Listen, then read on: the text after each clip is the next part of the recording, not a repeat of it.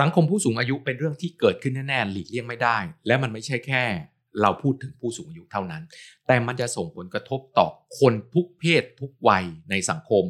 โครงสร้างพื้นฐานและระบบการจัดการของเมือง เป็นเรื่องใหญ่ที่ทั่วโลกกำลัง วางแผน ปรับปรุง และทำการรองรับมันและประเทศไทยกำลังเดินไปในที่ทางไหน จะเป็นอย่างไรเป็นเรื่องที่น่าสนใจที่เราจะมาคุยกันในวันนี้ครับ ปลดล็อกความเข้าใจผ่านเสียงของคนเมือง กับรายการ Unlock the City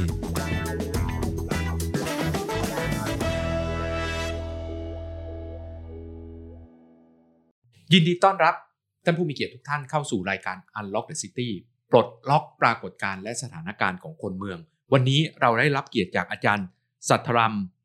ทำบุตรดี อาจารย์จากวิทยาลัย สหวิทยาการมหาวิทยาลัยธรรมศาสตร์ยินดีต้อนรับเข้าสู่รายการครับสวัสดีครับอาจารย์ สวัสดีครับ อาจารย์เป็นลูกกุญแจของเราในวันนี้ ที่จะมาปลดล็อกปรากฏการณ์สังคมผู้สูงอายุ ประเทศไทยก้าวเข้าสู่สังคมผู้สูงอายุแล้ว และในอีกไม่กี่ปีนะครับ ที่เราจะเห็นไปข้างหน้าเนี่ยเป็นสังคมผู้สูงอายุเต็มรูปแบบแล้ว หลักการก็คือ มีสัดส่วนของผู้สูงอายุ อายุเกินเกินเกินหกสิบขึ้นไปเนี่ยเกินยี่สิบเปอร์เซ็นต์ของคนทั้งของคนทั้งประเทศ ทีนี้ในสังคมเราเนี่ยจะมองว่า เราจะทำยังไงกับผู้สูงอายุ แต่ในความเป็นจริงแล้วเนี่ย คนทุกเพศทุกวัย ทุกองคาพยพของสังคมทั้งเมืองและในพื้นที่ชนบท ต้องเปลี่ยนตัวเองเพื่อรองรับรองรับตรงนี้หมด ผมขอไล่ขอขอไล่ดูแบบนี้ครับ สังคมผู้สูงอายุคืออะไรครับอาจารย์อืมประการแรกครับเวลาที่เราพูดถึงสังคมผู้สูงอายุเนี่ยมันไม่ได้เป็นปรากฏการณ์ที่เกิดขึ้นเฉพาะประเทศไทย มันเป็นปรากฏการณ์ที่ มันเกิดขึ้นแทบจะทุกที่ทั่วโลกเลย นั่นคือมันมีประชากรที่เกิดนะครับน้อยกว่าประชากรที่ตาย หรือว่าในอีกด้านหนึ่งคือ มีประชากรวัยทำงานที่ต้องดูแลผู้สูงอายุเนี่ยในสัดส่วนที่วัยทำงานแบบรับผู้สูงอายุสูงมากขึ้น เพราะฉะนั้นลักษณะนี้ที่เกิดขึ้นนี้ ประเทศไทยอาจจะมีความแตกต่างจากประเทศอื่น อยู่ในเงื่อนไขสำคัญก็คือ แน่นอน ก็มีผู้สูงอายุที่อายุยืนมากขึ้นเหมือนกัน ก็มีประชากรที่เเกิดน้อยเหมือนกัน แต่ส่วนที่ต่างไปก็คือผู้สูงอายุของไทยส่วนมาก ยากจน ผู้สูงอายุของไทยส่วนมาก เราแบกรับภาระในระหว่างการใช้ชีวิตในวัยทำงานที่ยาวนานนะครับ มีหนี้สินก็พออายุ 60 65 ไม่สามารถทำงานได้หนี้สินภาระเหล่านี้ถูกส่งต่อไปที่คนวัยทำงาน พร้อมกับร่างกายของเขาที่ยัง ที่ไม่สามารถทำงานได้อีกต่อไป เพราะฉะนั้นลักษณะนี้อย่างที่เราทราบกันก็คือ เป็นภาวะที่เราเรียกว่า แก่ก่อนรวย นั่นคือคนไม่สามารถทำงานได้ แต่ก็ไม่มีรายได้เพียงพอที่จะเลี้ยงชีวิตตัวเอง ตรงนี้คือเป็นภาวะสังคมผู้สูงอายุที่ค่อนข้างน่าเป็นห่วงในสังคมไทยครับ แสดงว่าสิ่งที่อาจารย์พูดถึงเนี่ยคือจริง ๆ แล้วเราไม่กลัวแก่เท่ากับไม่กลัวแก่แล้วจนถูกไหมจ๊ะอืมใช่ครับ ผมคิดว่าสภาวะการ แก่สภาวะการทำงานไม่ได้หรือแม้แต่สภาวะเกษียณเนี่ย จริง ๆ แล้วก็เป็นโจทย์ใหญ่ผมต้องพูดถึงตั้งแต่ก่อนยุคสมัยใหม่นะครับ ซึ่งมันก็มีโจทย์แบบนี้ตั้งแต่ในสังคมจารีตประเพณีว่าทำไมเขาต้องสร้างจารีตเรื่อง การกตัญญูเลี้ยงดูพ่อแม่อะไรขึ้นมาไล่มาจนกระทั่งถึงสังคมสมัยใหม่ สังคมอุตสาหกรรม มันก็เกิดการพัฒนาระบบประกันสังคมระบบบำนาญอะไรต่างๆ ขึ้นมา แต่ว่าสำหรับประเทศไทยนี้สิ่งที่ ผมย้ำอยู่ว่าน่ากังวลก็คือ ปัญหาเรื่องผู้สูงอายุเนี่ยส่วนมากอาจจะโยนให้เป็นเรื่องในระดับปัจเจกชน ก็คือเป็นเรื่องการรับผิดชอบของแต่ละคน เป็นเรื่องการรับผิดชอบของตัวผู้สูงอายุเอง คุณต้องดูแลสุขภาพของคุณเอง คุณต้องออมเงินให้ได้มากพอ หรือว่าถ้าคุณทำเงื่อนไขพวกนี้ไม่ได้ คุณก็ต้องไปคาดหวังให้ลูกหลานของคุณเนี่ยต้องสามารถที่จะมีงานที่มั่นคง มีสวัสดิการที่ดีในการที่จะสามารถเลี้ยงเลี้ยงดูพวกคุณได้นะครับ เพราะฉะนั้น อย่างที่อาจารย์บอกใช่ครับ ปัญหาไม่ใช่อยู่ที่ความแก่ แต่ปัญหาอยู่ที่การไร้สวัสดิการ การไร้รายได้ การไร้เงินออม ซึ่งตัวนี้ผมคิดว่าเป็นปัญหาที่คาราคาซังในสังคมไทยมาหลายทศวรรษแล้ว แล้วในมุมของอาจารย์เนี่ยควรจะขยายเวลาเกษียณอายุไหมที่ผมเคยเจอเนี่ยในตัวภาคพื้นยุโรปหลายแห่งขยายเวลาผู้สูงอายุเนาะจากคำว่าผู้สูงอายุตอนอายุ 60 คุณเลิกทำงานตอนอายุ 60 ขยายเป็น 65 แต่เขาก็ไม่ได้ทำถึง 65 นะที่ผมเคยพบเจอมาเนี่ยเขาก็ทำถึงอายุ 62 63 แล้วเขาก็เลิก คือหลังจาก 60 เป็นออปชันว่าไปถึง 65 ได้ อันนี้จะช่วยแก้ปัญหาเรื่องของ productivity เนาะคนทำงานจะมีช่วงอายุในการทำงานมากขึ้น ก็ก่อให้เกิดผลิตผลนะครับผลิตภาพต่อเมืองต่อตัวของสังคมมากขึ้น ในมุมนี้ประเทศไทยมีโอกาสเป็นไปตรงนั้นได้ได้ไหมครับอาจารย์ อืม คือจริง ๆ แล้วเนี่ย ผมคิดว่าเรื่องการขยายระยะเวลาการเกษียณอายุ หรือว่าการยืดอายุเบนฟิตเรื่องเรื่องบำนาญหมายความว่าคือในกรณีของยุโรปคือประมาณว่าถ้าคุณทำงานต่อ ก็อาจจะทำให้บำนาญของคุณเนี่ยเมื่อเกษียณตอน 65 66อะไรต่างๆเนี่ยสามารถที่จะขยายต่อไปได้ แต่ผมมองว่าตัวนี้เป็นเพียงแค่ option ไม่ได้เป็น solution ไม่ได้เป็น silver bullet ของการแก้ไขปัญหาเรื่องของผู้สูงอายุนะครับเพราะว่าส่วนมากเราคิดว่าโอเค ผู้สูงอายุแข็งแรงมากขึ้นก็ให้มาทำงานให้มาทำงาน แต่ว่าความเป็นจริงอย่างที่อาจารย์ได้เรียนมา เรื่องเหล่านี้เป็นเพียงแค่ option คือ ผมคิดว่าผู้สูงอายุส่วนหนึ่งคือต้องการเวลาในการเยียวยาในการฮิวตัวเองหลังการเกษียณ ซึ่งบางคนอาจจะต้องการเพียงแค่ 3 เดือน 6 เดือนเท่านั้น คือเป็นการปรับตัวเข้าสู่เรื่องของตัวของสถานภาพใหม่ถูกไหมของสถานภาพใหม่เรานึกถึงภาพว่าเกษียณแล้วเคยทำงานเป็นหัวหน้าองค์กร เคยเป็นเจ้าของธุรกิจแล้วต้องเกษียณอะไรต่างๆ ไปเนี่ยจริงๆในช่วงแรกเนี่ยประมาณ 6 เดือนถึง 1 ปีเนี่ยมันมันยาก แต่ว่าสิ่งที่เกิดขึ้นในยุโรปเนี่ยการขยายพวกนี้มันเป็นออปชันที่ดีในแง่ที่ว่าทำให้เกิดการปรับตัวได้ แต่ถามว่ามันกลายเป็นแบบ เป็นเป็นไพ่ตายที่ทำให้รู้สึกว่าการขยายแล้วเนี่ยมันทำให้ชีวิตผู้สูงอายุมีความมั่นคง เป็นภาระน้อยลงไหม ผมคิดว่าเท่าที่ผมอ่านรีเสิร์ชมา ยังไม่ได้มีตัวเลขใดยืนยันว่าการขยายอายุ เป็นการลดภาระค่าใช้จ่ายของรัฐอย่างมีนัยสำคัญหรือว่านี่อีกอีกประเด็นหนึ่งผมเคยอ่านรายงานการศึกษาของตัวประเทศแคนาดา ประเทศแคนาดาเนี่ยเขามีอายุเฉลี่ยถึงอายุ 8 85 ปี ซึ่งเยอะเนอะแต่ว่ามันมีรายงานอันหนึงที่บอกว่า 10 ปีสุดท้าย ประมาณ 10 ปีสุดท้ายของช่วงชีวิตเนี่ยไม่ได้มีความสุขแล้วเป็นช่วงเวลาที่ทุกทรมานคือเจ็บป่วยเล็กๆน้อยๆเข้าออกโรงพยาบาลนอนโรงพยาบาลสามวันกลับอยู่บ้านอาทิตย์หนึ่งแล้วกลับเข้าโรงพยาบาลใหม่ชีวิตวนเวียนอยู่กับการรักษาพยาบาลเพื่อให้มีอายุต่อไปอีก 10 ปี มันมันเป็นภาระหรือมันเป็นทั้งภาระกับกับคนนั้นเอง แล้วก็เป็นเรื่องของสังคมที่มีปัญหาตรงนี้ไหมครับอาจารย์ในมุมมองของอาจารย์เป็นยังไงอืมคือจริงผมพูดประโยคต่อไปนี้มันอาจจะเหมือนกับเป็นพูดเหมือนโค้ชจากหนังจีนกำลังภายในอะไรประมาณนี้นะครับ แต่ว่าจริง ๆแล้วเนี่ยเรื่องระยะเวลามันก็เป็นเรื่องสัมผัส เป็นเรื่องสัมผัสว่า สมมติว่าชีวิตหลังเกษียณในแต่ละวันของคุณ คุณสามารถไปทำอะไรได้บ้าง คุณสามารถที่จะเข้าสู่สังคม ที่คุณรักสังคมที่มันมีความหมายสำหรับคุณได้มากน้อยเพียงใด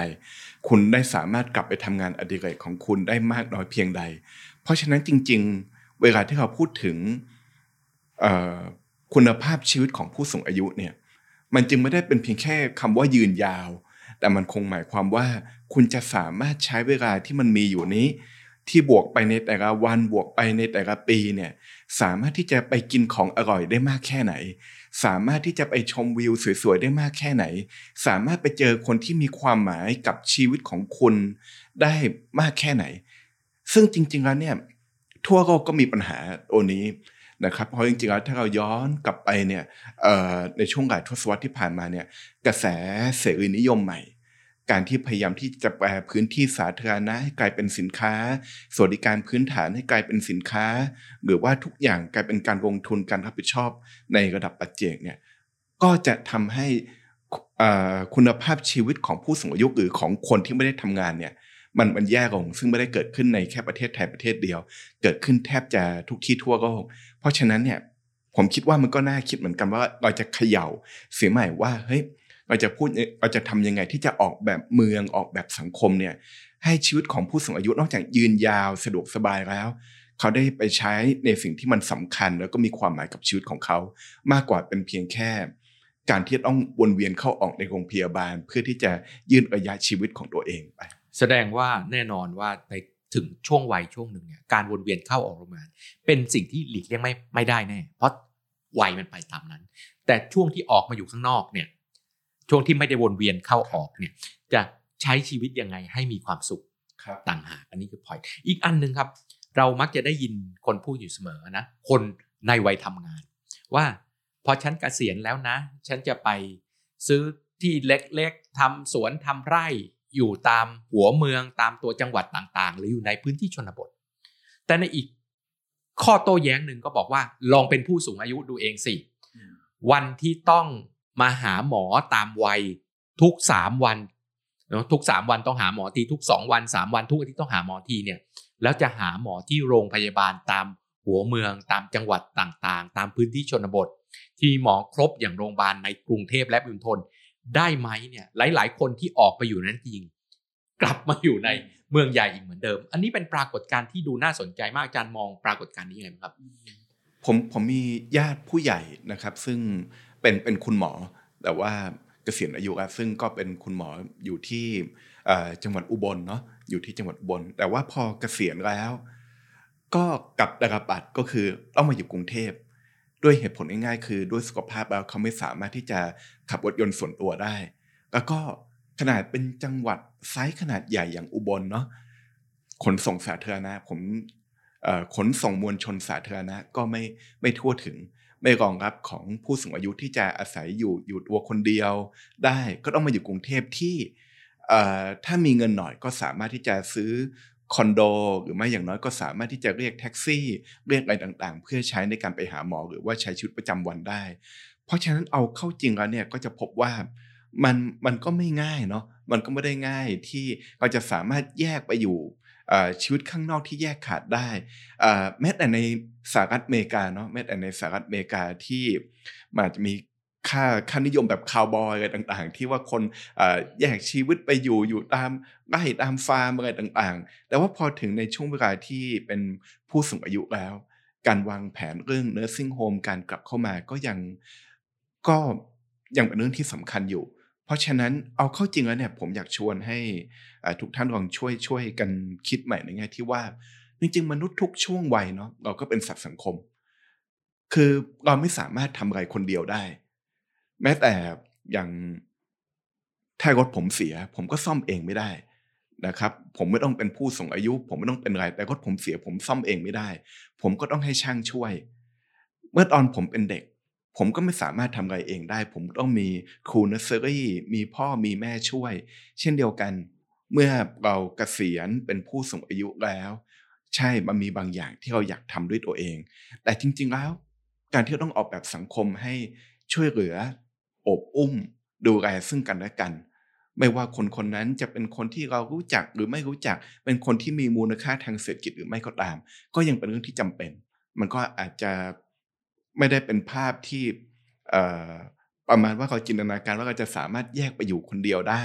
นะครับ แต่โอเค มันคนละเรื่องกับการการมีเวเคชันที่มันมีอิสระมีอิสระทางการเงินอะไรต่างๆ ซึ่งผมก็คิดว่าถ้าเราสามารถออกแบบเรื่องค่าจ้างในระหว่างที่เราทำงานเนี่ยให้มันสามารถมีเงินออมที่ไม่ได้เป็นเพียงแค่กันตายเมื่อยามเกษียณ แต่ให้กลายเป็นเงินออมหรือว่าเงิน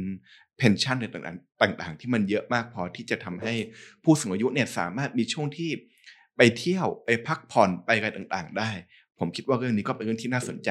นะครับ แต่ว่าอาจจะคนละมิติกับการที่ต้องแยกขาด ไปอยู่คนเดียวไปอยู่บ้านสวนริมดอยอะไรประมาณนั้น อาจจะเป็นคนคนละมิติกันครับ คือเว็บ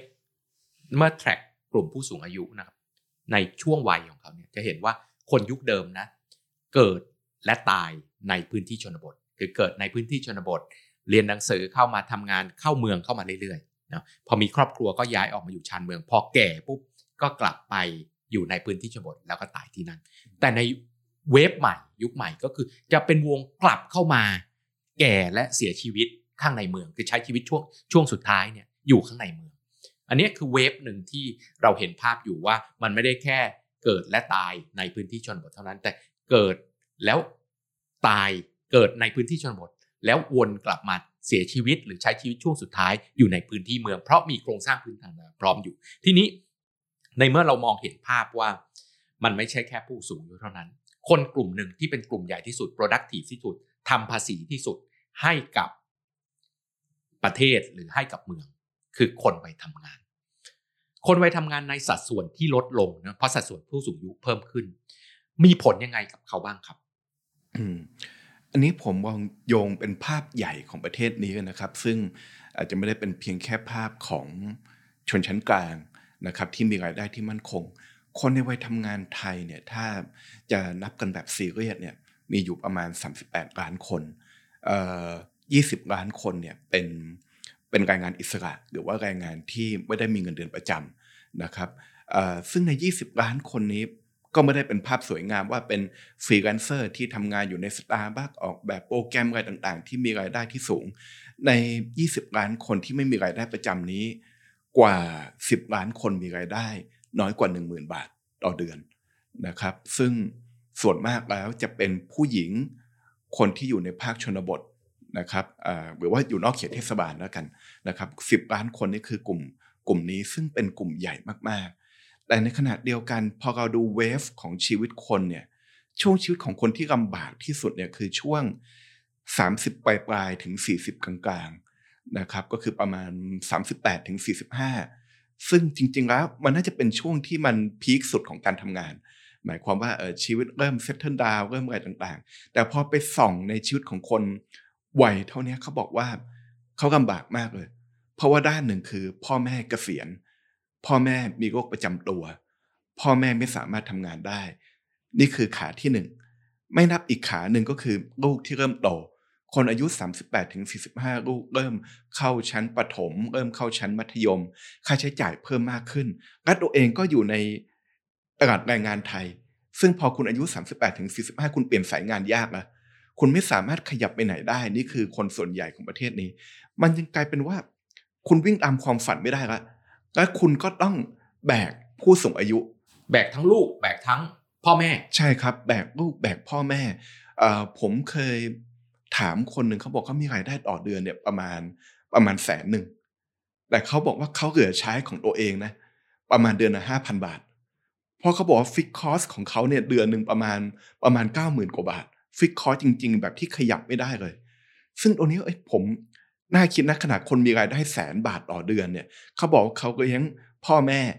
เลี้ยงลูกสองคน แล้วก็ผ่อนบ้าน พอเขาแบบจินตนาการตัวเลขวิ่งในหัวเนี่ยเฮ้ยมันเป็นไปได้นะ ที่แสนหนึ่งจะเหลือเดือนละห้าพันบาท แล้วเขาบอกว่าเขาไม่สามารถขยับขยายไปทำธุรกิจอื่นได้ละเขาไม่สามารถที่จะเปลี่ยนงานได้แล้ว เขารู้สึกว่างานที่เขาทำอยู่เนี่ยมันมันแย่นะ มันมันทำลายตัวตนเขา มันทำให้เขาแบบไม่สามารถที่จะเอ่อไปทำอะไรที่มันมีความหมายสำหรับชีวิตเขาหรือว่าทำอะไรที่มันมีรายได้เพิ่มมากกว่านี้ได้ ซึ่ง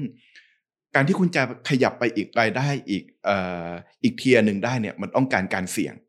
แต่การที่คุณต้องแบกพ่อแม่แบกลูกในสังคมที่สวัสดิการต่ำเนี่ยเอ่อมันลำบากมาก มันเลยทำให้เขาไม่สามารถจะเสี่ยงได้ เพราะว่าไอ้ตัวเนี้ยยังไงก็ค้ำเขาอยู่ใช่ไหมใช่ครับ อันนี้ผมพูดในเทียร์ของชนชั้นกลางนะค่อนไปในทาง upper ด้วยซ้ำ นะครับแต่ว่าถ้าเราลองนึกถึงภาพใหญ่จริงๆเนี่ยคนที่ทำงานโรงงาน คนที่อยู่ในภาคเกษตร หรือว่าคนที่เป็นลูกจ้างรายวัน เรื่องเหล่านี้มันคือแบบกินทั้งชีวิตของเขาไปเลย ยังไม่นับรวมคนที่ต้องไปกู้นอกระบบมา เพื่อเป็นค่าใช้จ่ายขั้นพื้นฐานผมเคยศึกษาอ่านงานวิจัยที่เกี่ยวข้องกับหนี้นอกระบบที่เกิดขึ้นเนี่ย เราก็จะพบว่า มันไม่ได้เป็นหนี้ที่เกิดขึ้นจากความซุรุ่ยสุร่ายฟุ่มเฟือย ไม่วางแผนในชีวิตเลย มันเป็นหนี้ที่เกิดจากค่านมลูก ค่าเหมารถพาพ่อแม่ไปหาหมอ หรือว่าการค่าค่าข้าวนี่เอง นี่คือสิ่งที่มันเกิดขึ้นกับภาพคนไทยวัยทำงานส่วนใหญ่ วัยที่เขาคาดหวังให้เขามี productivity สูงสุด แต่ว่าในสังคมที่สวัสดิการเหล่านี้ต่ำมาก มันทำให้เขาไม่สามารถขยับไปไหนได้เลยครับ นี่สิ่งที่ต้องเห็นภาพสำหรับ กลุ่มคนวัยทำงานก็คือด้วยการก้าวเข้าสู่สังคมผู้สูงอายุทำให้สัดส่วนของคนในวัยแรงงาน ลดลงเมื่อเทียบกับภาพใหญ่ทั้งหมด แน่นอนว่าแต่เราต้องผลิต หรือมีเรื่องของผลิตภาพ เอาง่าย ๆ คือมีเรื่องของ GDP หรือถ้าเป็นบุคคลก็คือต้องมีรายได้ เพิ่มมากขึ้นครับเพื่อไปชดเชยกับกลุ่มผู้สูงอายุที่เขามีรายได้ลดลดลง ทีนี้ คู่กับปรากฏการณ์ของคนในเมืองเพิ่มมากขึ้นครับมันแปลว่า คนวัยทำงานต้องมี productivity หรือมีความสามารถหรือมีเรื่องของประสิทธิภาพในการทำงานสูงกว่าคนรุ่นเก่าละกับการอยู่ในพื้นที่เมืองที่โดยฐานและในพื้นที่เมืองเอื้อมหน่วยให้เกิด productivity สูงอยู่แล้วเพราะมีโครงสร้างพื้นฐานพร้อมและเป็นการแบ่งงานกันทำคือคนแต่ละคนมีความเชี่ยวชาญเฉพาะด้าน แต่กลับกลายเป็นว่าสังคมไทยเนี่ยคนในเมืองกลายเป็นคนยากจน หรือคนจนเมืองซะเป็นส่วนใหญ่ อันเนี้ยมันเกิดปัญหาอะไรได้แก้ไงครับอาจารย์อืม คือเพิ่งมีงานวิจัยออกมานะครับ เป็นของอาจารย์กฤษดาที่คณะอักษรศาสตร์ศิลปากร อาจารย์วิจัยเกี่ยวกับรายได้ของคนทำงานในเมืองไทยโดยการเทียบไปเห็นว่ารายได้เฉลี่ยของคนที่อายุ 25ถึง30เนี่ยในสังคมเมืองเนาะอยู่ที่ประมาณ 18,000 บาทนี่คือโดยเฉลี่ย แต่ว่าพอมาดูคนที่อายุ 50 ปีอัพเนี่ยรายได้เฉลี่ยอยู่ที่ประมาณ 34,000 บาทนะครับ นั่นหมายความว่าคุณทำงานเนี่ย20 ปี คุณมีรายได้เพิ่มขึ้นเนี่ยประมาณเเทียบแล้วไม่ไม่ถึง1เท่านะนะครับ คือจาก1 8ื่นแปดเพิ่มขึ้นมาเป็น34,000โดยโดยเฉลี่ยนั่นหมายความว่าจริง ๆ แล้วเนี่ย นอกจากสวัสดิการต่ำค่าจ้างของเราก็ต่ำค่าจ้างของเราต่ำต่ำในแง่ที่ว่าไม่เกี่ยวข้องกับเรื่อง คุณทำงานดีทำงานไม่ดีพัฒนาตัวเอง ไม่พัฒนาตัวเอง แต่ว่าอำนาจต่อรองของคนไทยในตลาดแรงงานเนี่ยผมถือว่าต่ำมาก เพราะว่าการรวมตัวที่มันเกิดขึ้นเนี่ยมันมีจำกัดมากเลย เราถูกทำให้เรารู้สึกว่าเราสามารถที่จะสู้คนเดียวได้พยายามที่จะผลักอะไรต่างๆ ด้วยด้วยคนเดียวได้ เอาชีวิตรอดตัวเองได้ เราจะเห็นมีเพลงให้กำลังใจอะไรต่าง ๆ มากมาย ตั้งแต่เพลงลูกทุ่งจนถึง ปัจจุบันก็เป็นเพลงของศิลปินรุ่นใหม่พยายามใช่ท่านนายกก็แต่งเพลงคือให้กำลังใจว่าเฮ้ยไม่แย่หรอก แต่ว่าถ้าเราดูอย่างเยอรมนีสวีเดนฟินแลนด์เดนมาร์กเราจะเห็นได้ว่า การที่ค่าจ้างของคนหรือสวัสดิการมันสูงขึ้นได้เนี่ยเพราะมันมีการรวมตัวกันในกลุ่มอาชีพ ที่สามารถต่อรองได้ มันจะไม่มีการตีหัวค่าจ้าง ทุกวันนี้ผมเห็นน้องๆรุ่นใหม่เนี่ยเขียนเรื่องสั้นในแพลตฟอร์มออนไลน์เนี่ยเข้ามาอยู่ในเมืองนะอาเช่าออฟฟิศเช่าอะไรเขียนเรื่องสั้น บางคนได้หน้ากับเจ็ดบาทนะคือได้หน้ากับเจ็ดบาทหรือว่าศิลปินสร้างสรรค์บางคนเนี่ยพยายามที่จะสร้างอะไรต่างๆ คือมันเหมือนกับการทำธุรกิจคือช่วงแรกคุณต้องเผา เผาตัวเองไปเผายอมทำงานฟรียอมทำงานที่ ไม่ได้รับค่าจ้างที่เป็นธรรมทำไปปีสองปี แล้วก็ให้เขามีชื่อชื่อชื่อเสียงใช่ให้มีชื่อเสียง เพราะไม่งั้นนายจ้างก็ไม่จ้าง คุณยังไม่ดังเลย แต่อันนี้แหละคือการกดขี่ที่ที่สำคัญคือการกดขี่ตัวเอง การ exploit ตัวเอง เพราะว่าเราไม่สามารถรวมตัวกัน ไม่มีสมาคมในการกำหนดค่าจ้างมาตรฐานอะไรต่างๆ ที่ที่มันเสียงดังมากพอ นะครับอันนี้เลยกลายเป็นปัญหาสำหรับคนวัยทำงานไทย ซึ่งก็จะโยงเกี่ยวข้องกับเรื่องผู้สูงอายุ เช่นเดียวกัน ผมก็นึกภาพไม่ออกเลยว่า ตอนนี้เรากำลังพูดถึงเด็กที่เกิดหลังปี2000กำลังจะเข้าสู่ตลาดแรงงานนะครับ เด็กอายุ 21 22 เนี่ย พวกเขาทำงานหนักทำงาน 3-4จ็อบต่อต่อสัปดาห์ทำงานหนักมากกว่าคนคนรุ่นเราเนี่ยเป็น3เท่า แต่นะครับค่าจ้างถ้าคิดเป็นรายชั่วโมงอะไรต่าง ๆ ถือว่าน้อยมากน่าจะน้อยกว่า คนรุ่นก่อนหน้านี้ประมาณครึ่งหนึ่งเลยด้วยซ้ำเพราะชั่วโมงการทำงานสูง การแข่งขันสูง แล้วก็ไม่มีหลักประกันอะไรเลยและถ้าเขาต้องเลี้ยงทั้งคนแก่เลี้ยงทั้งตัวเขาเองเลี้ยงทั้งลูกที่กำลังจะเกิดขึ้นมา มันคือผมคิดว่าเป็นหายนะของเรื่อง productivity แน่นอน ทีนี้กลุ่มที่สำคัญที่สุดคือกลุ่มเด็ก หรือกลุ่มที่อยู่ในวัยเรียน กลุ่มเนี้ยในช่วงยุคหลังๆเนี่ยได้ถูกพันเนาพันนองมากๆ เพราะ กลายเป็นลูกคนเดียวของพ่อแม่ และหลานคนเดียวของปู่ย่าตายาย ในศัพท์ของภาษาจีนเนี่ยมีใช้กลุ่มเนี้ยเรียกว่าท่านขุนน้อยเลยอืมเพราะได้รับการเอ่อดูแลอย่างดี ไม่เหมือนสมัยก่อนนะสมัยก่อนเนี่ยมีลูกห้าหกคน แล้วมีคำพูดว่าที่ตายก็ฝังที่ยังก็เลี้ยง ไม่ได้แบบรับการดูแลอย่างอย่างดีเหมือนเด็กในยุคนี้ แต่ได้รับการดูแลอย่างดี สปอย แต่เขาก็ถูกคาดหวังจาก พ่อแม่ปู่ย่าตายาย และคนในครอบครัวสูงมาก เราจึงเห็นเด็กที่มีปัญหาเรื่องความเครียด และอื่นๆต่างๆ มากมาย จากสังคมผู้สูงอายุ เช่นกัน ทีนี้กลุ่มเนี้ยครับ เราจะมีวิธีการจัดการกับเขายังไงเพื่อรองรับสถานภาพใหม่ที่เขาจะเกิดขึ้นบ้างครับด้านหนึ่งพอกลายเป็นลูกคนเดียวหรือว่าเป็นเป็นหลานคนเดียวของตระกูลเนี่ย มันก็กลายเป็นว่าเออก็ ถ้ามันอยู่ในสังคมที่เหลื่อมล้ำมากๆเนาะมันก็กลายเป็นว่ารีซอสหรือว่าทรัพยากรของตระกูลทั้งหมดที่มี ไม่ว่าจะเป็นคอนเน็กชันเงินทองอะไรต่างๆ ก็จะมาที่เเด็กคนนี้คนเดียว เพราะฉะนั้นสิ่งที่มันเกิดขึ้นเนี่ยมันก็เลยทำให้เกิดความเหลื่อมล้ำในมิติด้านการศึกษาอะไรต่าง ๆ ที่มันเกิดขึ้นมาอีกก็คืออโอเค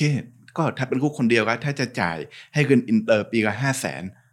ปู่ย่าตายายลุงป้านะอาก็ช่วยๆกันมันมันก็มันก็นิดหน่อยเอง แต่ว่าสิ่งเหล่านี้มันกำลังทำให้สิ่งที่มันผิดปกติ กลายเป็นเรื่องปกติ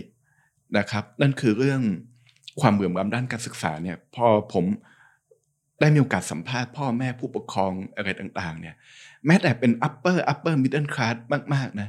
เขายังรู้สึกว่าแพงเลยเอ่อถ้าเป็นคนรุ่นแต่ก่อนเนี่ยคน Gen X Gen Y เนี่ย ฟิกคอร์ที่สำคัญในในชีวิตครอบครัวเนี่ย คือค่าผ่อนบ้าน ค่าผ่อนบ้านเนี่ยอาจจะปาไปห้าสิบถึงเจ็ดสิบเปอร์เซ็นของของเงินเดือน มีเงินเดือนสี่หมื่นผ่อนสองหมื่นอะไรประมาณนี้ แต่ตอนนี้ผมมองไปถามดูกลายเป็นว่าฟิกคอร์ที่แพงแพงกว่าค่าบ้านค่ารถเนี่ย คือค่าการศึกษา ที่ถูกเอามาใช้กับลูกนะครับ เพราะฉะนั้นสิ่งเหล่านี้ด้านหนึ่งมันมีความเหลื่อมล้ำในในภาพใหญ่ แต่ในอีกด้านหนึ่งอย่างที่อาจารย์ได้ได้เกินไปก็คือ ความเครียดแล้วก็ความคาดหวังที่มันเกิดขึ้นกับกับตัวเด็กที่มันจะมากขึ้น และความเครียดในมิติตัวนี้เนี่ยมันก็จะส่งผลให้ให้มันก็จะส่งต่อไอ้ความคาดหวังความสำเร็จอะไรต่างๆ ที่ต้องเกิดขึ้นกับตัวเอง อันนี้ผมเรียนเลยในฐานะที่เป็นเป็นอาจารย์สอนหนังสือเนี่ย ผมรู้สึกว่าในช่วงสี่ห้าปีหลังอาจารย์อาจจะประสบคล้ายๆ ผมคือ เด็ก suffer กับการได้ B บวกเยอะมาก คือคือถ้าถ้าเป็นแต่ก่อนเนี่ยเออการได้ B บวกหรือว่า B อะไรเนี่ยก็อาจจะถือว่าเป็นปกติเนาะแต่ว่าตอนนี้ผมรู้สึกว่าเด็กแบบอ่อรู้สึกว่าการที่ตัวเองไม่ได้เอเนี่ยเป็นเป็นเรื่องใหญ่ของชีวิต ซึ่งถามว่าโอเคมันอาจจะเป็นสิทธิ์ของเขาในการที่สามารถที่จะสอบถามทบทวนอะไรได้ แต่ผมก็สัมผัสได้เหมือนกันว่า ความเครียดความกดดันต่างๆ ที่อยากให้แม่เอาไปอวด อยากให้ปู่ย่าตายายที่ทุ่มเทเนี่ยสามารถรู้สึกภูมิใจได้เออมันจะมีอะไรที่เขาทำได้ก็เรียนหนังสือให้มันดี แต่ในอีกด้านหนึ่งทุกวันนี้เราเห็นภาพว่าเด็กยุคมิเลเนียมกำลังเรียนจบและเรียนจบกำลังประสบกับปัญหาการว่างงาน โดยเฉพาะอย่างยิ่งช่วงโควิด อันนี้คือความตึงเครียดที่ความคาดหวังแล้วมันไม่ได้เป็นอย่างที่หวัง และเขาต้องเผชิญความตึงเครียดจากปู่ย่าตายายลุงป้านาอาพ่อแม่ มันหนักมากเลยนะสำหรับคนอายุยี่สิบเอ็ดยี่สิบสองเรียนจบหางาน การต้องจัดการกับความคาดหวังที่มันมากขนาดนี้ ถ้าจะแก้ไขผมคิดว่าง่ายที่สุดเลย คือเราต้องกลับสู่เบสิกว่าจะออกแบบสังคมที่มันเสมอภาคยังไง เมืองที่มันเสมอภาคยังไงที่ทำให้พ่อแม่ปู่ย่าตายายไม่ไม่ต้องไปทุ่มทรัพยากรมากมายให้กับความคาดหวังของเด็ก ที่กลายเป็นตัวแทนของตระกูลมากขนาดนี้ครับแต่จริง ๆ แล้วเคยถามเด็ก ๆ ที่เรียนจบไป เขาบอกว่าจะกดดันจากพ่อแม่ปู่ย่าตายายก็กดดันบ้างนะแต่ก็ยังเป็นญาติพี่น้องกันเขาก็ทำความใจแต่สิ่งที่กดดันที่สุดของเขาคือคุณป้าข้างบ้าน โอ้พี่จะคอยมาถามว่าลูก เธอเป็นยังไงทำงานที่ไหนทำงานดีกว่าลูกฉันไหมนะครับ อันนี้ก็คือสถานการณ์ของตัวสังคม แต่ว่าพอนี้พอมองเห็นภาพฉายภาพของแต่ละกลุ่มอายุแล้วเนี่ย เราก็ย้อนกลับมองว่าเฮ้ประเทศไทยทำอะไรเพื่อรองรับสถานการณ์แบบนี้บ้างอาจารย์อยู่ในสถาบันการศึกษาก็จะเห็นภาพว่าเด็กน้อยลงเรื่อยๆ แต่คณะต่างๆ ก็เปิดเพิ่มเรื่อยๆ ก็ไม่รู้มันจะ ไปสอดคล้องกันยังไงเนาะมีที่นั่งเรียนมากขึ้นเรื่อยๆ เพิ่มขึ้นด้วยนะ ลดลงก็ไม่ได้ แต่จำนวนเด็กที่เข้าเรียนเนี่ยลดลงเรื่อยๆ ก็มีความขัดแย้งกันอยู่ แต่ที่สิ่งที่ขัดใจผู้สูงอายุมากที่สุดก็คือ เบี้ยยังชีพผู้สูงอายุหกร้อยบาทต่อเดือนเนี่ย ให้มาทำไมกับหกร้อยบาทกับ สวัสดิการต่างๆ ที่รับบัตรทอง 30 บาทรักษาทุกโรคหรือการเข้ารักษาฟรีในสถาบันการการใน สถานตัวของสถานรักษาพยาบาลของรัฐ ก็ไปเข้าคีด้วยรองเท้าแตะตั้งแต่ตีสามตีสี่ไอ้แบบนี้ครับ มันมันเป็นปัญหาใหญ่ของคนในสังคมไทยถึงกับมีคนพูดว่าจริง ๆ แล้วเนี่ย คนไทยเนี่ยที่ต้องกอบโกยเนาะที่ในวัยทำงานต้องกอบโกยต่อสู้แย่งชิงเพื่อให้ได้เงินเยอะๆเนี่ย เพื่อเก็บตังค์ไว้ให้หนึ่งลูกเรียนที่อาจารย์พูดไปแล้วกับ พื่อการรักษาตัวยามเจ็บป่วย ซึ่งพอไปมองประเทศอื่น ๆ ในโลกเนี่ยเขากับตัดภาระตรงนี้ทิ้งไปทั้งหมด โดยที่ผ่านระบบภาษีอากรใช่ไหมอาจารย์ครับผมทีนี้เนี่ยสำหรับมองย้อนกลับมาในประเทศไทยเนี่ยมันก็กลายเป็นสองขั้วที่ขัดแย้งกันคือ ถ้าจะเป็นแบบนั้นจริงอืมๆก็แปลว่าต้องเสียภาษีเพิ่มอืมตอนนี้เราก็แบกรับภาษีอืมอืมหลายหลายๆหมวดเนาะไม่ว่าอืมโดยตรงหรืออ้อมกันจนไม่หวาดไม่ไหวแล้วอะอื มันจะเป็นยังไงต่อไปในอนาคตครับ เพราะกลุ่มผู้สูงอายุเนี่ยคือกลุ่มใหญ่ที่สุดที่ใช้ภาษีมาเพื่อสวัสดิการของเขาถูกไหมครับ อืมครับผม ก็จริง ๆ อันนี้เรียนสำหรับท่านผู้ฟังทุกท่านเนี่ยนะครับ คือเวลาที่เราพูดถึงเรื่องสวัสดิการในต่างๆ ของทุกประเทศทั่วโลกนะครับ ก็จะเป็นสวัสดิการที่เกิดขึ้นกับเเด็ก คนท้องอผู้สูงอายุแล้วก็นักเรียนนักศึกษา ก็จะวนวนอยู่เรื่องแบบนี้นะครับ ซึ่งจริงแล้วก็เป็นสวัสดิการสำหรับกลุ่มคนที่มีความจำเป็นนะครับ เพราะว่านี่แหละคือสิ่งที่มนุษย์ต่างจากสัตว์เนาะเพราะว่าอย่างที่เขาเคยมีการแชร์คำเลคเชอร์ของอาจารย์ Margaret Mead นักมนุษยวิทยาว่าสิ่งที่ค้นพบในโครงกระดูกมนุษย์โบราณที่ต่างจากสัตว์ก็คือการที่พบโครงกระดูกขาที่แตก โครงกระดูกขาที่แตกนั่นหมายความว่า ปกติสัตว์ที่กระดูกแตกจะถูกปล่อยให้ถูกกินแล้วก็ตายไป แต่ว่ามนุษย์เนี่ยสามารถที่จะอุ้มตัวที่อ่อนแอกว่าแล้วก็มารักษาและหายและสามารถตายด้วยวิธีการอื่นโดยที่ไม่ต้องถูกกิน หรือถูกปล่อยทิ้งไว้ นี่คือสิ่งที่มนุษย์ต่างจากสัตว์ แล้วก็ในสังคมมนุษย์สมัยใหม่ เราก็พัฒนามาจากเงื่อนไขตัวนี้นี่เอง การที่เราสามารถดูแลคนที่อ่อนแอคนที่ไม่สามารถทำอะไรได้ หรือแม้กระทั่งดูแลคนที่ไม่ก่อให้เกิดประโยชน์อะไรได้แต่ด้วยความเป็นมนุษยธรรม ผมแชร์ประสบการณ์ของผม นิดหนึ่งเมื่อปีที่แล้วผมไปเป็นอาจารย์พิเศษที่ประเทศฟินแลนด์นะครับแล้วก็มีมิสหายเขาพาไปดูที่หนึ่งนะครับเขาใช้คำว่านิคมที่แรกเขาก็ไม่ได้บอกผมว่าเป็นอะไรนะนะครับ แต่พอไปอ๋อผมเข้าใจละ ผมใช้คำง่ายๆแล้วกันจะได้เห็นภาพมันคือเป็นพื้นที่ที่รัฐจัดให้ที่รัฐจัดสวัสดิการให้สำหรับเด็กที่ไม่ใช่เด็กแล้วกัน เป็นคนที่เป็นผู้ป่วยดาวซินโดมจริงเขาก็ไม่ใช้คำว่าผู้ป่วย แต่ผมใช้คำนี้เพื่อให้บริบทไทยเราพอเห็นภาพนะครับไม่ก่อให้เกิดมูลค่าอะไร หลายคนอยู่กับพ่อแม่จนอายุสี่สิบพ่อแม่ พ่อแม่เลี้ยงไม่ไหวแล้ว พ่อแม่ เสียชีวิต พ่อแม่ก็เอามาไว้ที่ศูนย์นี้ รัฐจัดให้รัฐให้เงินเดือนทุกคน ให้อยู่เป็นอพาร์ตเมนต์อย่างดีบางคนก็มีบ้านคล้ายๆ เป็นบังกะโลแยกออกมา แล้วก็มีพื้นที่มีผู้ดูแลอะไรต่างๆ เท่าที่ทำให้เขาสามารถใช้ชีวิตได้อย่างสมศักดิ์ศรีความเป็นมนุษย์ นั่นหมายความว่าจริง ๆ แล้วเนี่ย ใช่ผมคิดว่ามีสวัสดิการหลายอย่างที่มันแบบอาจจะเกิด productivity อะไรต่างๆ ได้เช่นคุณทำรถไฟความเร็วสูง คุณตั้งมหาวิทยาลัยใหม่ หรือไม่ก็คุณลงทุนใน infrastructure ต่างๆ โอเค อาจจะเป็นสิ่งที่สร้างมูลค่า แต่ในสังคมที่พัฒนาแล้ว ผมคิดว่าก็ยังจำเป็นที่เราต้องลงทุนในสวัสดิการ ที่มันค้ำยันความเป็นมนุษย์ของเราเราจะปล่อยให้เขาตายอยู่ข้างถนนเหรอเขาก็เป็นมนุษย์เหมือนเรา แม้ว่าเขาจะไม่สามารถทำงานได้ ผมคิดว่า เรื่องนี้ก็เป็นเรื่องใหญ่เรื่องสำคัญเหมือนกันเวลาที่เราพูดถึงว่า เราจะเอาเงินมาจากไหนและจะเอาเงินมาใช้ในการทำอะไรพรบงบประมาณปี 66 ผมไปเปิดดู อย่างผมจะไม่พูดเรื่องภาษีอะไรเลย เพราะเดี๋ยวมันจะจะกลายเป็นดีเบตอีกชุดหนึ่งขึ้นมา แต่ประเทศไทยตั้งงบประมาณปี 66 จะมีเล่มหนึ่งที่เขาแบ่งอมวด ยุทธศาสตร์เพื่อลดความเหลื่อมล้ำ อันนี้ไม่เกี่ยวกับเงินเดือน ไม่เกี่ยวกับบำนาญไม่เกี่ยวกับอะไร ไม่เกี่ยวกับ 30 บาท ไม่เกี่ยวข้องกับเบี้ยผู้สูงอายุที่ให้อยู่แล้วเลย รัฐบาลตั้งไว้หมวดนี้อยู่ที่เจ็ดแสนล้านบาท ที่กระจายไปอยู่กระทรวงทบวงกรมต่างๆ อยู่กระทรวงศึกษาอยู่พอมแม้กระทั่งกลาโหมมหาไทย ก็มีงบประมาณหมวดลดความเหลื่อมล้ำผมไปส่องดูว่ามันมีอะไรบ้าง ส่วนมากก็คือการจัดกิจกรรมฝึกอาชีพ อบรมอะไรต่างๆ ที่ผ่านหน่วยงานราชการในต่างๆ นับของทุกกระทรวงทบวงกรมเนี่ยเจ็ดแสนล้านบาทต่อปี นั่นหมายความว่าจริงๆแล้วประเทศเราเนี่ยมีงบประมาณเพียงพอ ในการที่เราสามารถจัดสวัสดิการพื้นฐานให้แก่ประชาชนได้ ถ้าเราพูดถึงพรบบำนาญที่ภาคประชาชนเสนอ 3,000 บาททั่วหน้าเนี่ยมันก็จะต้องใช้ประมาณ4แสนล้านบาท แต่ประเทศไทยตั้งงบไว้ลดความเหลื่อมล้ำ อยู่ที่7แสนล้านบาท แต่ทำไมมันไปอยู่ตรงไหน มันมาจากข้อสมมติพื้นฐานคือ ผู้มีอำนาจไม่เชื่อว่าคนสามารถบริหารจัดการเงินเองได้ พวกเขากลัวว่าเอาถ้าให้คนแก่สามพันบาทไป มันจะเหมือนกับเป็นการให้ปลาไหมเเขาเขาอยากให้เบ็ดมากกว่าอะไรประมาณนี้ นี่คือเป็นคำพูดของนักการเมืองท่านหนึ่งผมได้ยิน ผมก็ยังตกใจมากเลยเอตอนที่ภาคประชาชนไปยื่นจดหมาย เขาบอกว่าการให้บำนาญเนี่ยเหมือนเป็นการให้ปลา รัฐบาล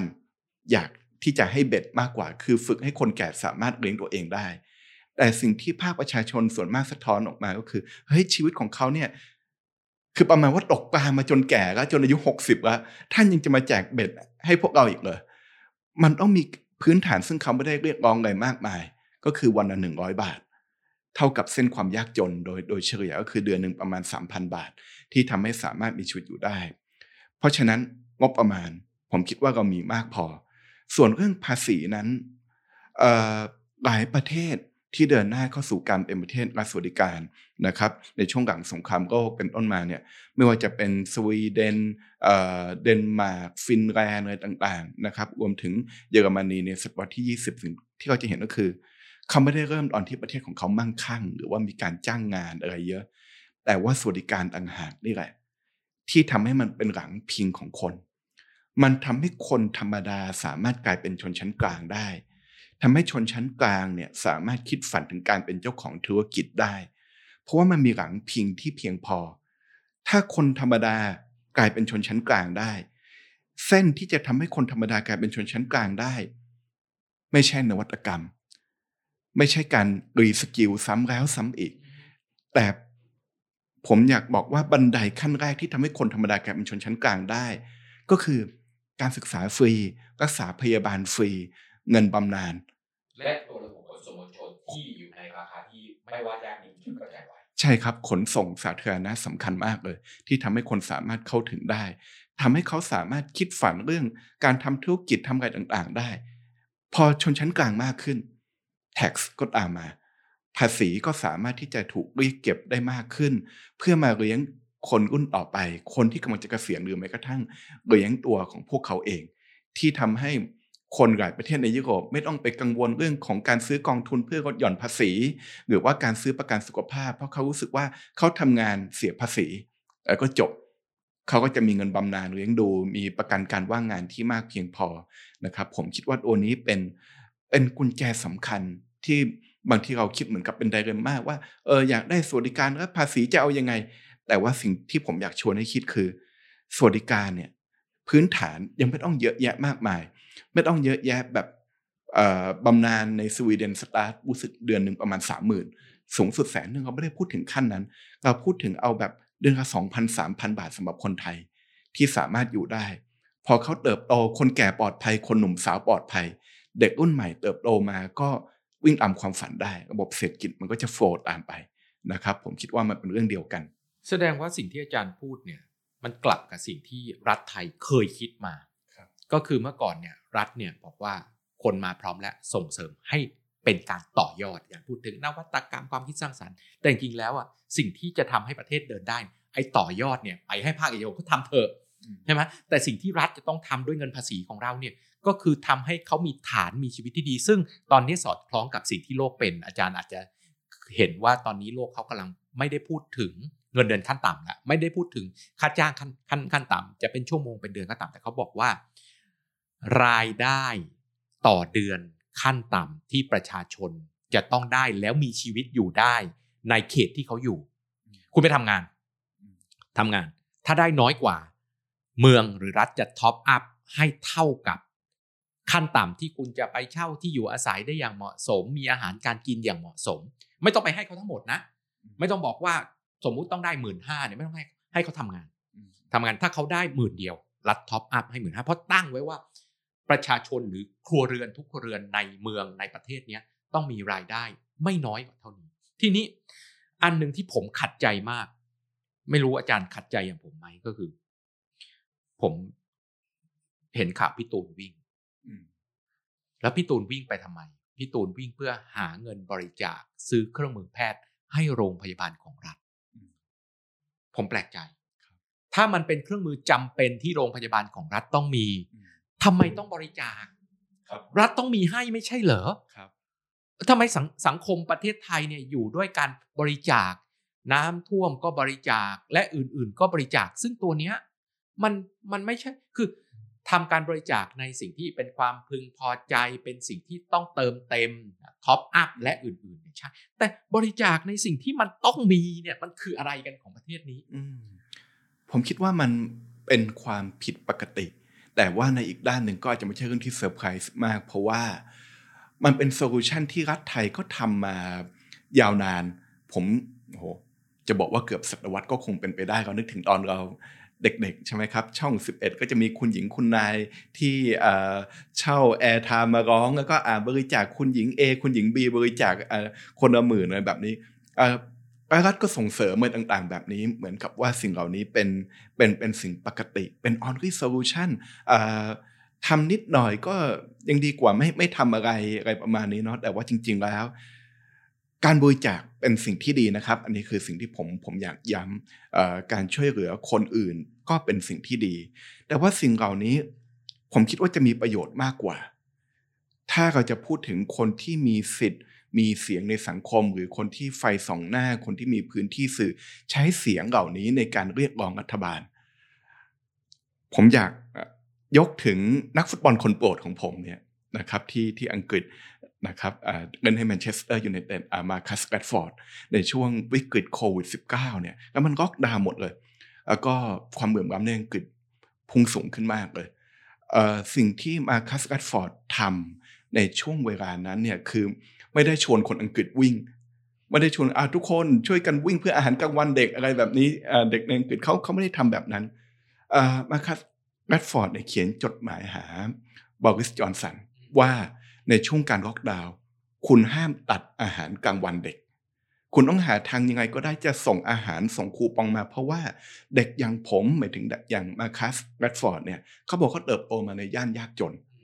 ถ้าไม่มีสวัสดิการที่มันดีในช่วงเวลานั้นเนี่ยเด็กอย่างเขาไม่มีทางที่จะได้เป็นนักฟุตบอลอาชีพได้หรอกเพราะสวัสดิการเนี่ยที่เคยอุ้มชูเขาถ้ารัฐบาลจะตัดสวัสดิการเหล่านี้ออกไป มันก็คือการทำลายชีวิตคนอย่างเขาเขียนจดหมายหาบริสจอนสันว่าคุณห้ามตัดสวัสดิการพวกนี้ คุณต้องทำไงก็ได้ที่จะต้องส่งสวัสดิการพวกนี้มาถึงเด็กทุกคนที่จะต้องได้รับสิทธิ์พวกนี้ นี่คือตัวอย่างตัวอย่างว่าเออคนที่มีพื้นที่พื้นที่สื่อคนที่สามารถส่งเสียงดังได้อะไรแบบเนี้ยก็คือคุณใช้เสียงของคุณในการกดดันรัฐบาล ไม่ใช่ใช้หน้าที่ของคุณไปทำแทนรัฐบาล ถ้าสิ่งเหล่านี้ผมคิดว่า มันจะกลับหัวกลับหาง การกุศลอะไรต่างๆทำได้ ถ้าทำในมิติของเรื่องอะไรที่มันเฉพาะมาก ๆ เช่นคุณอาจจะสงสารแมวจรจัดมาก ๆหรือว่าคุณอาจจะรู้สึกว่าคุณชอบกีฬาประเภทนี้มาก ๆ แล้วมันยังไม่เป็นที่นิยมแล้วคุณก็อยากที่จะบริจาคส่งเสริมให้เด็กได้เล่นกีฬาประเภทนี้ ผมคิดว่าก็ทำได้นะ แต่เรื่องเครื่องช่วยหายใจหรือว่าเครื่องพื้นฐานหรือว่าการทำให้เด็กยากจนได้เรียนหนังสือต่อ ผมยืนยันว่าอันนี้คือหน้าที่ของรัฐ และเราต้องใช้เสียงของเราที่มีในการกระทุ้งให้รัฐทำนะครับ ต่อมาอาจารย์พูดถึงกลุ่มเปราะบางทั้งหลายนะครับ ก็ที่ผ่านมาทั้งหมดเนี่ยกลุ่มเปราะบางกลุ่มจนกลุ่มน้อยกลุ่มด้อยโอกาสเนี่ยก็มีโครงการมีมาตรการต่างๆ มีเครื่องมือสนับสนุนเพื่อให้เขามาใช้ชีวิตปกติได้ โดยเฉพาะยิ่งในพื้นที่เมืองเนาะมันจะเป็นอาจสมัยก่อนก็กลุ่มผู้ร่วมพัฒนาชาติไทยนะครับ ก็เกิดตัวของนิคมสร้างตนเอง เพื่อให้เขาเข้ามามีที่ดินทำการเพาะปลูกได้ไม่ต้องมาทำการขัดแย้งกับรัฐเนาะกลุ่มคนพิการมีให้เขาไปสามารถไปขายลอตเตอรี่ได้และอื่นๆที่นี้กลุ่มผู้สูงอายุหลักกลุ่มผู้สูงอายุเนี่ยก็คืออีกกลุ่มหนึ่งที่ต่อไปเขาจะมีคนมากขึ้นแล้ว มาอยู่ในเมือง เราจะต้องปรับชีวิตเมืองยังไง หรือปรับองค์ประกอบเมืองยังไง เพื่อที่จะรองรับ กลุ่มนี้ไม่ว่าจะเป็นความอ่อนแอทางร่างกายเนอะความอ่อนแอทางการทำงานทำงาน 8 ชั่วโมงต่อวันอาจจะไม่ได้แล้วอาจจะต้องหาวิธีที่ยังให้เขา productive อยู่ ไม่ใช่บอกว่าเออคุณทำงาน 8 ชั่วโมงไม่ได้เลิกทำไม่ใช่เนาะเราคงต้องหาวิธีปรับให้เขาเข้ามาอยู่ ในรูปแบบของเมืองที่เปลี่ยนแปลงไปได้ ในมุมของอาจารย์มองเห็นตรงนี้ยังไงบ้างครับ อืมคือจริงๆแล้วเนี่ยเรื่องของการสร้างพื้นที่แยกขาดแยกเฉพาะ อะไรต่างๆเนี่ยก็อาจจะเคยเป็นโมเดลมาระยะเวลาหนึ่งนะครับ ที่ว่าเราจะสร้างอันนี้พื้นที่เมืองชุมชนของผู้สูงอายุให้เขาไปอยู่ด้วยกันเลยแบบนี้ แต่ว่าแม้แต่ประเทศรัฐสวัสดิการเนี่ยอย่างอย่างฟินแลนด์เดนมาร์กเนี่ยก็เริ่มมีงานวิจัยออกมาว่าการทำพื้นที่แบบนี้มาก ๆ ก็ไม่ดี ก็ไม่ดีนะเขางานวิจัยจำนวนมากก็ชี้เห็นว่าผู้สูงอายุเนี่ยจะมีคุณภาพชีวิตที่ดีกว่า เมื่อได้อยู่ในสังคมมากกว่าที่จะไปอยู่ elderly care ถามว่า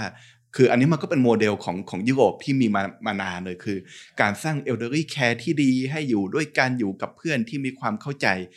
แต่เขาก็พยายามทำให้มันคุณภาพดี perfect แล้วก็ฟรีด้วยนะ แต่แต่ของไทยแพงมากของไทยแพงมาก แต่ว่าสุดท้ายเนี่ยเขายังบอกแบบนั้น ก็ไม่ได้เป็น the best way ทางที่ดีที่สุดคือ ก็จะทำยังไงที่จะออกแบบเมือง ให้สามารถอยู่ด้วยกันได้ เรากำลังพูดถึงเรื่อง universal design อะไรต่างๆ แต่ว่าอาจารย์อยู่ในวงการผังเมืองและสถาปัตยกรรมก็คงทราบดีว่าถ้าย้อนกลับไป 20-30 ปีก่อนสิ่งที่โจทย์ของนักออกแบบเมืองหลายอย่างก็คือ มันคุ้มไหมมีคนใช้เท่าไหร่มันจะถ้าถ้าทำแล้วไม่มีคนใช้ก็ศูนย์เปล่าสิ อะไรแบบนี้ แต่ว่าพอถึงจุดนี้ผมอยากชวนให้ทุกท่านลองพิจารณาใหม่ว่า บางอย่างมันไม่ต้องตีเป็นมูลค่าตลอดผมมองนึกถึงว่าถ้าเกิดมันมีฟุตบาทเส้นหนึ่งแล้วเรามีผู้สูงที่รองรับให้ใช้วีลแชร์ บนถนน เส้นสั้น ๆ ความยาวประมาณ 300 เมตร อะไรแบบนี้และเกิดมีผู้สูงอายุคนหนึ่งที่เขาต้องใช้วีลแชร์ตัวนี้ด้วยตัวเอง ที่เขาอาจจะผ่านมาโดยบังเอิญ หรือว่าจะด้วยอะไรก็แล้วแต่ ปีหนึ่งอาจจะมีสักสองคนบนเส้นนี้ คือถ้าเราคิดเป็นตัวเลขทางเศรษฐกิจเนี่ยเฮ้ยยังไงก็ไม่คุ้ม ปีหนึ่งมีมาแค่สองคน แต่ว่าในทางเศรษฐศาสตร์การเมืองมันมีคอนเซปต์คือเรื่อง exchange value กับ use value exchange value คืออย่างที่เราชอบคุยกัน คือมันมีมูลค่าเท่าไหร่ ที่สามารถตีเป็นเงินเพื่อแลกเปลี่ยนได้ แต่ว่า use value เนี่ย มันวัดไม่ได้ เราจะมาบอกได้ไงว่าสิ่งเหล่านี้มันมีคุณค่าสำคัญ เราไม่มีทางทราบเลยว่าวันวันที่ผู้สูงอายุคนนั้นเนี่ยสามารถที่เขาใช้ชีวิตที่ราบรื่นบนถนนเส้น 300 เมตรสั้น ๆ ได้ แม้จะเป็นวันเดียวในชีวิตของเขา ที่เขาผ่านมาบนเส้นนั้น มันสำคัญกับชีวิตของเขาแค่ไหนนะครับเขาจะรู้สึกอย่างไรรู้สึกถึงเรื่อง dignity ในตัวตนของเขาที่เขาสามารถที่จะใช้วิวแชร์ไปด้วยตัวเองไปได้ เรื่องเหล่านี้มันประเมินไม่ได้และทุกอย่างเลย ในสังคมในเมืองนี้ มันประกอบด้วย use value มูลค่าใช้สอยของผู้คนเนี่ยที่มันกระจัดกระจายอยู่เต็มไปหมดเลย exchange value มูลค่าแลกเปลี่ยนก็สำคัญ แต่ผมคิดว่ามันไม่ใช่ตัวชี้ขาดสำหรับทุกอย่างถ้าสิ่งเหล่านี้เราสามารถปรับเปลี่ยนเมือง โดยที่เราไม่จำเป็นต้องคิดว่ามันคุ้มค่าแค่ไหน แต่เราคิดว่าตรงนี้มีคนได้ใช้ทำให้เขาสามารถใช้ชีวิตได้อย่างเป็นมนุษย์ร่วมกับเรา เทคโนโลยีก็เช่นเดียวกัน เทคโนโลยี บ่อยครั้งจะคิดว่าเทคโนโลยีคือสิ่งที่ทำให้เราอยู่ได้ด้วยตัวเอง โดยที่ไม่ต้องพึ่งพากัน แต่ว่าจริง ๆ แล้วในยุคปัจจุบันก็มีเทคโนโลยีและนวัตกรรมจำนวนมาก ที่ออกแบบเพื่อให้คนสามารถอยู่ด้วยกันได้ มีการปฏิสัมพันธ์กันมีการคุยกันเข้าถึงกันมากขึ้น อะไรต่างๆที่ผมคิดว่าเป็นเรื่องสำคัญที่ต้องออกแบบเมืองโดยที่เราคำนึงถึง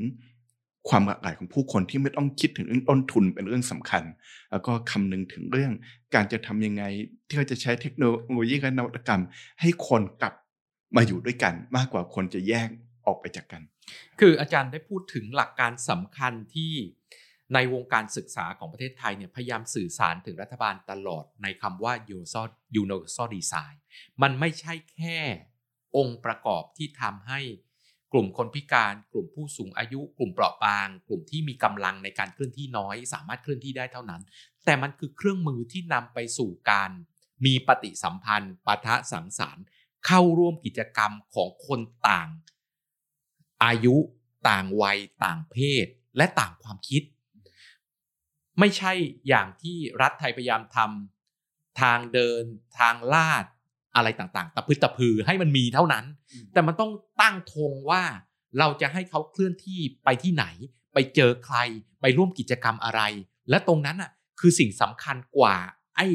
คำว่า universal design เพราะ universal design คือเครื่องมือที่จะนำเขาไปสู่ ไอ้ปลายทางซึ่งเป็นจุดมุ่งหมายสำคัญสูงสุด คือการมีปฏิสัมพันธ์ การประทะสังสรรค์การได้เข้าร่วมกิจกรรมที่หลากหลายมากขึ้นต่างหากนี่คือองค์ประกอบสำคัญที่สุดที่ที่เมืองจะต้องทำไม่ใช่ แค่ทำให้มีอย่างอย่างที่เราทำอยู่ทุกวันนี้ ทีนี้เก็บคำถามที่นำไปสู่ดราม่าไว้เป็นคำถามสุดท้าย ประเด็นดราม่าที่ผ่านมานะครับในช่วงเดือนที่แล้วก็คือว่ามีการเสนอให้ตัดลดเงินบำเหน็จบำนาญค่าราชการ ก็คือเงินสำหรับข้าราชการเกษียณอายุเนี่ยว่ามันกินงบประมาณของประเทศไปมากในสถานการณ์ของประเทศเป็นแบบนี้ยังจะจ่ายขนาดนี้อยู่เหรอซึ่ง ไม่ใช่เรื่องใหม่นะครับ อย่างตอนที่กรีซมีปัญหาเรื่องของเศรษฐกิจเขาเนี่ยมาตรการอย่างหนึ่งที่เขาทำก็คือการลดบำเหน็จบำนาญข้าราชการหรือเลื่อนการจ่าย เพราะว่ามันคือเงินส่วนใหญ่ที่ที่ใช้ในสถานการณ์ที่ประเทศกำลังมีปัญหาอยู่ ในมุมของอาจารย์เนี่ยคิดยังไงบ้างครับกับตรงนี้โอเคครับ อันนี้คือเพื่อให้ hit to the point ว่าพูดพูดถึงประเด็นไหนผมก็คือ ก็คือเป็นประเด็นการอภิปรายของคุณพิธาริมเจริญรัตพักก้าวไกลใช่ไหมครับในการพูดถึงเรื่องงบประมาณอะไรต่างๆ ที่มันมีการตั้งไว้แล้วก็พบว่างบประมาณส่วนหนึ่งเนี่ยก็เป็นงบประมาณเรื่องของบำเหน็จบำนาญข้าราชการ ซึ่งก็เป็นงบประมาณหลักหลักแสนล้านนะครับที่มันเป็นงบประมาณที่ฟังดูสูงนะครับ แต่ว่า to be fair กับคุณคุณพิธานะครับ คุณพิธาไม่ได้เสนอให้มีการตัด หรือว่าการการปรับเปลี่ยนคือจริง ๆ แล้ว ก็ไม่ไม่สามารถทำได้ด้วยหมายถึงว่าคนที่ได้รับบำนาญไปอยู่แล้วเนี่ย คุณจะไปลดบำนาญอะไรของเขาอะไรต่างๆ เนี่ยมันก็มันมันก็เป็นไปไม่ได้อยู่แล้วนะครับ ผมเเข้าใจว่าสิ่งที่คุณพิธาพยายามจะสื่อสารคือให้ต่อไปนะ คุณต้องวางแผนเรื่องพวกนี้ ในการที่จะวางแผนเรื่องการจัดเรื่องบำเหน็จบำนาญข้าราชการโดยเฉพาะอย่างยิ่งคนที่บรรจุใหม่คนที่จะเข้าสู่ระบบสวัสดิการอะไรต่างๆเนี่ยตัวโครงสร้างบำนาญมันจะต้องเป็นอย่างไรซึ่งในพลเกษียณในประเทศไทยเนี่ยบำนาญก็เยอะจริงนะครับซึ่งคือผมไม่ได้ไปพูดถึงคุณเป็น ทหารพลทหารที่ไปรบไปอะไรต่างๆ เราอาจจะพูดถึงในพลที่ไม่เคยไปรบที่ไหนเลย แต่ว่าเงินบำนาญแปดหมื่นเก้าหมื่นบาทต่อเดือน ซึ่งโดยความรู้สึกแล้วก็จะสูงกว่าเบี้ยผู้สูงอายุที่คนไทยได้แบบ โอ้เท่าไหร่นะร้อยเท่ามั้งใช่ไหมหกร้อยกับหกหมื่นหกร้อยหกกับหกหมื่นก็ก็ร้อยเท่าจริง ๆ เลยครับนะครับ สูงกว่ากันร้อยเท่า ซึ่งมันมันก็มันก็เยอะจริง ๆ แล้วก็มันก็เป็น ผนวกกับการที่ว่ารัฐบาลชุดนี้นะประกาศคว่ำพรบบำนาญภาคประชาชนเนี่ยที่พรรคการเมืองเสนอเนี่ยถึง 5 ฉบับ ด้วยเหตุผลว่าไม่มีความคุ้มค่าในการลงทุนกับผู้สูงอายุนะครับ อันนี้คือเป็นเป็นการตอบเลยว่ามันเป็นการลงทุนที่ไม่คุ้มค่า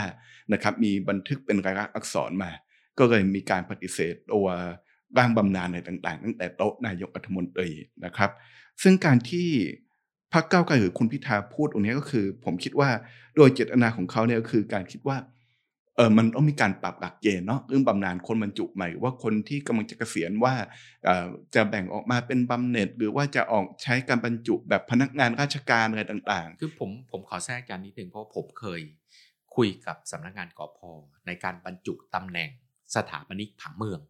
เข้าไปในอัตราของสำนักงานกอพอสำนักงานกอพอบอกว่า ได้แต่ว่าต้องขอเวลาคิด เพราะข้าราชการคนหนึ่งเนี่ยที่เข้ามา 4-3 จบปริญญาตรีเนี่ยจนถึงเกษียณเนี่ยกบต้องเตรียมเงินไว้ 20 ล้านบาทเป็นอย่างน้อยนะนี่คือก้อนใหญ่ทีเดียวตรงกับที่อาจารย์บอก อืมใช่ครับ คือผมคิดว่าตัวนี้ต้องต้องมีการปรับปรับอย่างอย่างผมเนี่ยผมเป็นพนักงานมหาวิทยาลัยเอ่อซึ่งสวัสดิการในต่างๆ ก็จะไม่เหมือนไม่เหมือนราชการ มันก็จะต่ำลงมา แต่มันก็จะแลกกับตัวเงินเดือน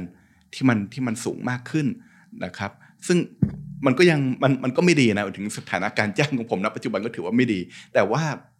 มันก็อาจจะเป็น solution อะไรบางอย่างที่มันอาจจะต้องปรับ option อะไรต่างๆ เรื่องการบรรจุให้มันดีขึ้นเพื่ออแน่นอนคือถ้าประเทศที่ปฏิเสธเงินบำนาญผู้สูงอายุ 3,000 บาท แต่ว่าโอเคกับบำนาญไทยพล 80,000 บาทเนี่ยผมผมว่ามันมันก็มีความ ผิดปกติย้อนอย่างที่เขาก็น่าจะตั้งข้อสงสัยนะครับทีนี้ผมคิดว่าด้านหนึ่งเนี่ยมันก็สามารถที่จะขยับอะไรหลายอย่างไปด้วยกันได้ หมายถึงว่าการที่คนทั่วไปจะมีเงินบำนาญเพิ่มมากขึ้น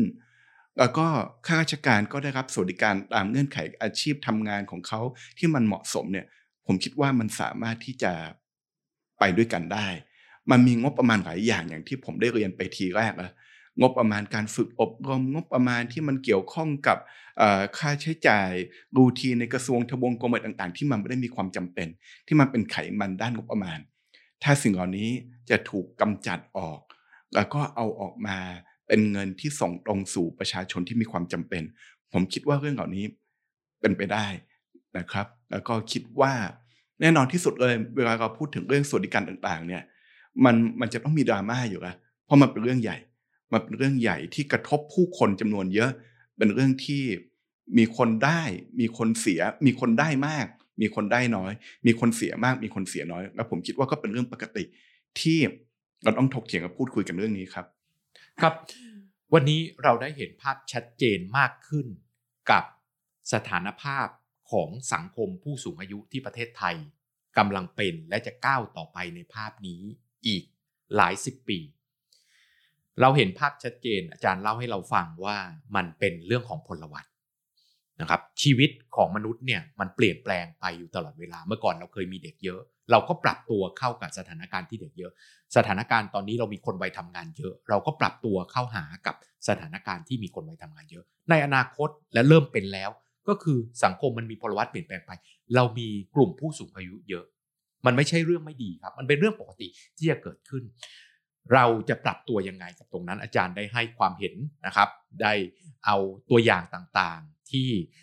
มีการปรับตัวมีการวางเรื่องของมาตรการนโยบายและอื่นๆนะครับ เพื่อปรับตัวเข้าสู่สังคมผู้สูงอายุ และจะเห็นภาพชัดเจนว่าทุกเพศ ทุกวัย ทุกช่วงอายุ จะต้องปรับตัวเองเข้ากับสถานการณ์ที่เปลี่ยนแปลงไปอยู่เสมอ และเราไม่ได้เป็นประเทศแรก ที่เป็นสังคมผู้สูงอายุ มีประเทศอื่น ๆ เขาเป็นแล้วแล้วเราสามารถที่จะใช้ ตัวอย่างของเขามาปรับ เข้ากับสถานภาพของสังคมไทยได้ และเราจะเดินไปด้วยกันก้าวเข้าสู่การรับมือปรับตัวเข้ากับสังคมผู้สูงอายุ ซึ่งเป็นสิ่งที่หลีกเลี่ยงไม่ได้ และเป็นสิ่งที่จะต้องเกิดขึ้นแน่ๆ ต่อไปในอนาคตวันนี้เราได้รับความรู้มากมายนะครับ จากท่านอาจารย์สัทธรรมธรรมบุตรดี อาจารย์จากวิทยาลัยสหวิทยาการมหาวิทยาลัยธรรมศาสตร์ขอบพระคุณอาจารย์มากครับ อบพระคุณครับ รายการ Unlock the City วันนี้ได้ไขกุญแจสำคัญของปรากฏการณ์ที่จะเกิดขึ้นกับสังคมไทย ในปัจจุบันและต่อไปอนาคต หวังว่าเราจะได้มาคุยกันต่อไปและในหลายช่องทาง ไม่ว่าจะเป็น YouTube นะครับเซิร์ชคำว่า Urban Creature และเรื่องของ Spotify และ Apple Podcast search คำว่า Urban Podcast เข้าไปแล้วท่านจะเจอเราและติดตามกันต่อไปครับ กดไลค์กดแชร์กด subscribe กันไว้ แล้วเราจะได้มาเจอกันในเรื่องของ episode หน้าต่อไปครับ ขอบพระคุณครับ